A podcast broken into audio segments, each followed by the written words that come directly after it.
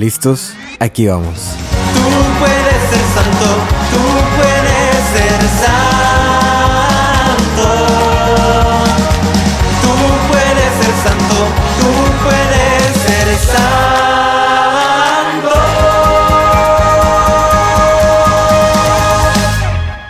santo. Para el discípulo más amado. ¿Estarías dispuesto a encontrarme en las maneras más inusuales? Yo estoy sediento de encontrarme contigo, pero no siempre será de la manera en la que tú me piensas o crees. Si yo te llamara a encontrarme a través de aquel que te ha hecho daño, ¿me buscarías? Si te llamara a encontrarme en situaciones que te sacaran de tu zona de comodidad, ¿lo harías? Busco hombres y mujeres valientes que se atrevan a ir a lugares donde nadie más se ha atrevido, que le hablen a aquellas personas a las que nadie les platica de mí, ya sea por miedo, por inseguridad o incluso por el simple hecho de juzgarlas. Ellas también necesitan escuchar de mí. En este día te pido que seas valiente. Yo voy contigo a cada paso. Yo te apoyo en esta misión y te protejo en este camino. Sé valiente. Atrévete a dar ese paso extra, a encontrarme a los más necesitados, no solo materialmente, sino espiritualmente, aquellos que incluso te odian por creer en mí. Anhelo que me encuentres en ellos y veas las maravillas que puedo hacer. No temas, que mi espíritu va contigo. Él te guiará para que sepas qué decir y a quién hablar. Yo estoy contigo todos los días hasta el fin del mundo. En nombre del Padre, y del Hijo, y del Espíritu Santo. Amén. Bienvenidos a este nuevo episodio, esta reflexión de las lecturas del sexto domingo de Pascua, domingo 14 de mayo. Les recomiendo que tengan a la mano su misal o en el celular una aplicación donde puedas tener acceso a las lecturas que se meditaron en este domingo de Pascua, en este sexto domingo de Pascua, para que sepas más o menos de qué estoy hablando y el contexto. Vamos a empezar con la primera lectura, y yo creo que de las tres lecturas, esta es mi favorita en este domingo, y te voy a decir por qué. En la lectura nos cuentan el hecho de los apóstoles, como Felipe, no es el mismo Felipe del que es el apóstol Felipe. Este Felipe es uno de los 7 diáconos que se nombraron el domingo pasado, no sé si recuerdas. Los 7 diáconos que buscaban, que la comunidad pidió y que querían que nombraran a 7 hombres para servir a las viudas y todo eso, ¿no? Y que nombraron a Esteban, Felipe, Prócoro, etcétera, etcétera. Bueno, Felipe, este es el otro Felipe, Felipe II. Hechos de los Apóstoles nos narra cómo Felipe va a la ciudad de Samaria. Y la ciudad de Samaria, no sé si te acuerdas, pero es la ciudad en la que son enemigos de los judíos. Acuérdate esta lectura del buen samaritano, ¿no? Cómo fue algo increíble que, bueno, en la parábola del buen samaritano, que este hombre ayudara a un judío. Porque estas dos culturas, estos dos pueblos se odiaban, eran enemigos, ¿no? También vemos cómo Jesús, cuando se encuentra con la samaritana, y los discípulos, con tal de no pasar por Samaria, prefieren proponen un plan para rodear el pueblo, ¿verdad? Con tal de no encontrarse con este pueblo a quienes ellos detestaban. Y era recíproco, el odio o el mal sentimiento, ¿no? Era recíproco. Felipe, uno de esos 7 diáconos, recién ordenado, ¿verdad? Bajó a la ciudad de Samaria y empezó a predicar a Cristo. Y nos cuenta la primera lectura cómo Felipe, pues, empezó a obrar con grandeza. Hacía milagros, los poseídos se curaban, sus espíritus salían, los paralíticos y los lisiados quedaban curados. Y entonces era tanto auge el que estaba teniendo esta ciudad que llamaron a Juan y a Pedro, de los primeros 12 apóstoles. Llegaron estos y me imagino sorprendidos de, oye, pues esta ciudad a la que incluso nosotros, pues como detestábamos, ¿no? O sea, le quisimos sacar la vuelta, a quien nadie más se había animado a ir, a quien nadie más se había animado a entrar. Felipe se animó, Felipe se atrevió Y entonces me imagino a Pedro y a Juan un poco sorprendidos, pero también muy orgullosos, ¿no? Y empezaron a orar por los convertidos para que recibieran el Espíritu Santo. Aquí vemos como uno de los primeros signos de la confirmación, de los sacramentos, el sacramento de confirmación, y cómo iban imponiendo las manos sobre ellos y recibían el Espíritu Santo. Esta lectura, yo creo que, aunque es un pasaje muy simple, ¿verdad? Algo tan sencillo, a mí por lo menos me deja mucho en el aspecto de que, te lo decía en la carta, ¿no? Dios busca hombres y mujeres valientes que se atrevan a ir a los lugares a los que nadie más se ha atrevido. Te contaba el episodio pasado, en la reflexión del domingo pasado, cómo he empezado a ir a la cárcel. Ya tengo 6 meses. Y hoy precisamente estoy grabando este episodio después de que fui a la cárcel. O sea, esta reflexión la hice esta mañana con los que están en la cárcel, y platicaba con ellos, ¿no? Y es que es muy interesante que en esta cárcel solamente somos 3 hombres católicos los que estamos ahí para predicar. Yo creo que a lo mejor hay algunos cuantos más que son cristianos, que son de esto y lo otro, pero incluso en general no somos muchos los que se acercaron a la cárcel, los que son aceptados en la cárcel. Te comento también, esto no lo comenté en el episodio pasado, pero este martes que acaba de pasar fue mi primer martes yendo al hospital a dar la comunión, a los enfermos. Finalmente fui aceptado por el hospital en general, ¿verdad? Tuve que pasar varias pruebas, de tanto pruebas físicas, pruebas de seguridad, historiales médicos, historiales civiles, o de donde te checan como los crímenes y todas esas cosas. No sé, después de varias pruebas y varias cosas, finalmente me aprobaron y ya soy un voluntario oficial en el hospital. Es un hospital presbiteriano, pero es un hospital pues que acepta mucha gente, ¿no? Así son los hospitales por acá, en Estados Unidos, ¿no? Entonces, este martes fui por primera vez y, para mi sorpresa, pues resulta que soy el primero y único católico distribuyendo la comunión. Y eso fue algo, porque yo pregunté, bueno, ¿y a quién le puedo llamar para darme una idea? ¿Qué es lo que hacen? ¿Cómo lo que hacen? Me dicen, pues es que no hay nada más, eres el primero. El primero, yo me imagino que después de la pandemia. Ya después varios me decían que antes de la pandemia sí había varios ministros que iban y daban la comunión y todo eso, ¿no? Pero desde la pandemia ya nadie más regresó, ¿no? Y sinceramente yo no sabía nada de esto. Yo simplemente tuve en mi corazón de, bueno, así como voy a la cárcel, me gustaría también ir al hospital. En fin, este martes fui por primera vez al hospital y visité alrededor de 12 o 14 cuartos. Mi labor es, y por la cual tuve que pasar por estas pruebas, es de que visito varios cuartos, uno por uno, y voy preguntando: hola, mi nombre es Jorge Ochoa, soy ministro eucarístico de la parroquia Inmaculada Concepción, traigo la comunión conmigo y puedo orar por ti. ¿Te gustaría que lo hiciera? Y a las personas me dicen sí, pásale, no gracias. Entonces eso es lo que hice este martes, y tuve unos encuentros muy bonitos con gente, ¿verdad? Que decía: ay, mira, yo todos los días voy a misa, pero anoche me ingresé aquí al hospital y hoy estaba deseando tanto recibir la comunión y llegaste tú, o cosas así, ¿no? Y decía: wow, o sea, pues es un honor que Dios se presente, pues no solo a través de mí, pero que yo también me pueda encontrar con Jesús en los enfermos, ¿no? Ahorita más adelante te cuento otra historia que me pasó este martes. Pero el punto es ese, o sea, buscar, atrevernos a dar ese siguiente paso, atrevernos a ir a donde nadie más va, atrevernos a ir a donde nadie más quiere ir. En esta oportunidad en la que te digo que voy al hospital, claro que los sacerdotes van, claro que los diáconos van. El asunto es que van cuando se los piden, cuando se los requieren. Y está bien, está perfecto, así debe de ser, ¿no?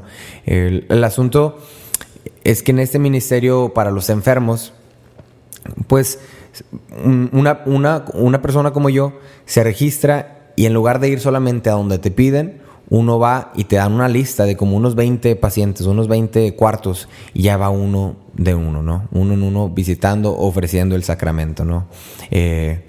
Y ya puedes ir, puedo ir los días que yo quisiera, ¿no?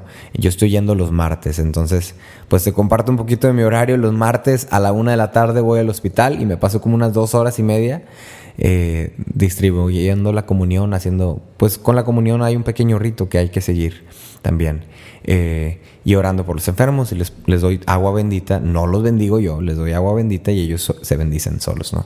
Como si mi mano fuera, o como si su mano fuera la fuente bautismal, haz de cuenta, ¿no? Yo nada más les proveo el agua, ¿no?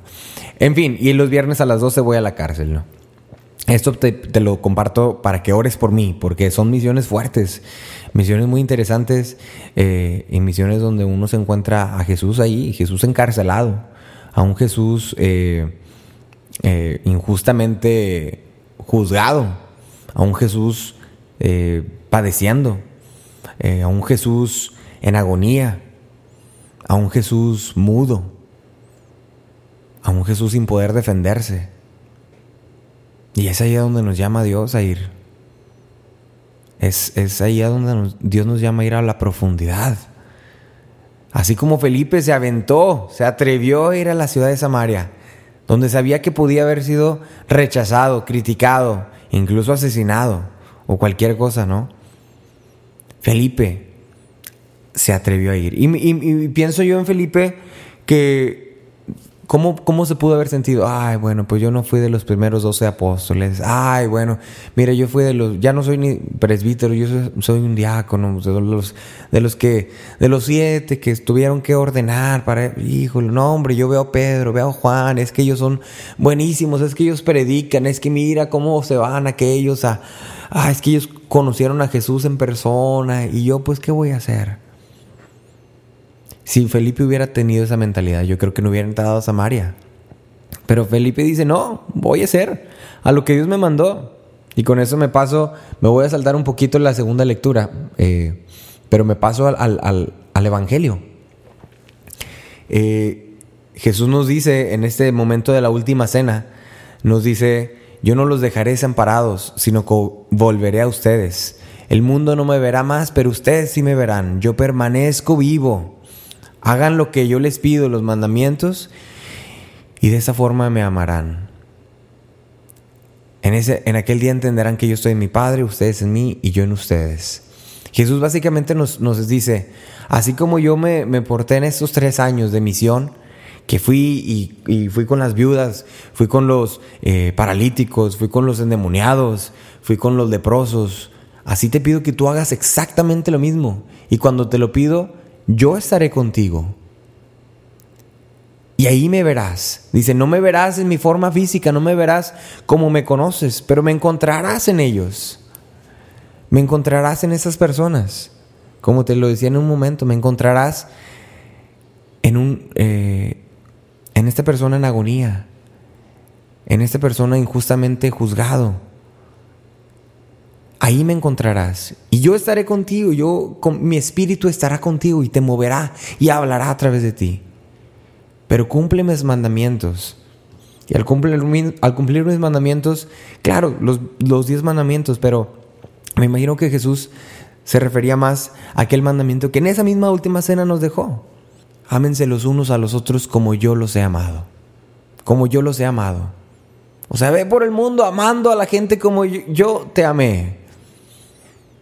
Y yo estaré contigo. Sé valiente, atrévete. Por eso les digo que esa primera lectura de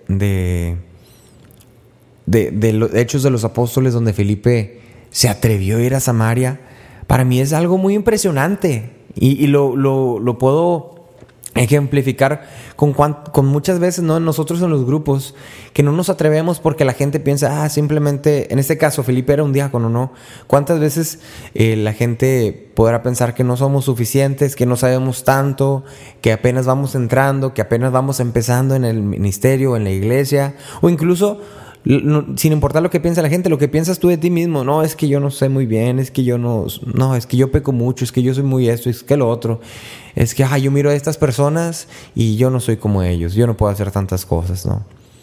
Cuando tú te dejas llevar por esos pensamientos, por lo que los demás creen de ti, obstaculizas el plan de Dios en ti. Es lo que Dios Padre quiere para ti. Es pensar en lo que Dios quiere para ti, no lo que tú crees que tú eres. Y esto te lo decía en el episodio pasado. Quizás tienes, y no quizás, estoy casi seguro que tú tienes una visión muy limitada de lo que tú puedes hacer y de lo que tú eres. Pero Dios te creó. Dios te creó y conoce cada cabello en tu cabeza. Dios conoce cada célula.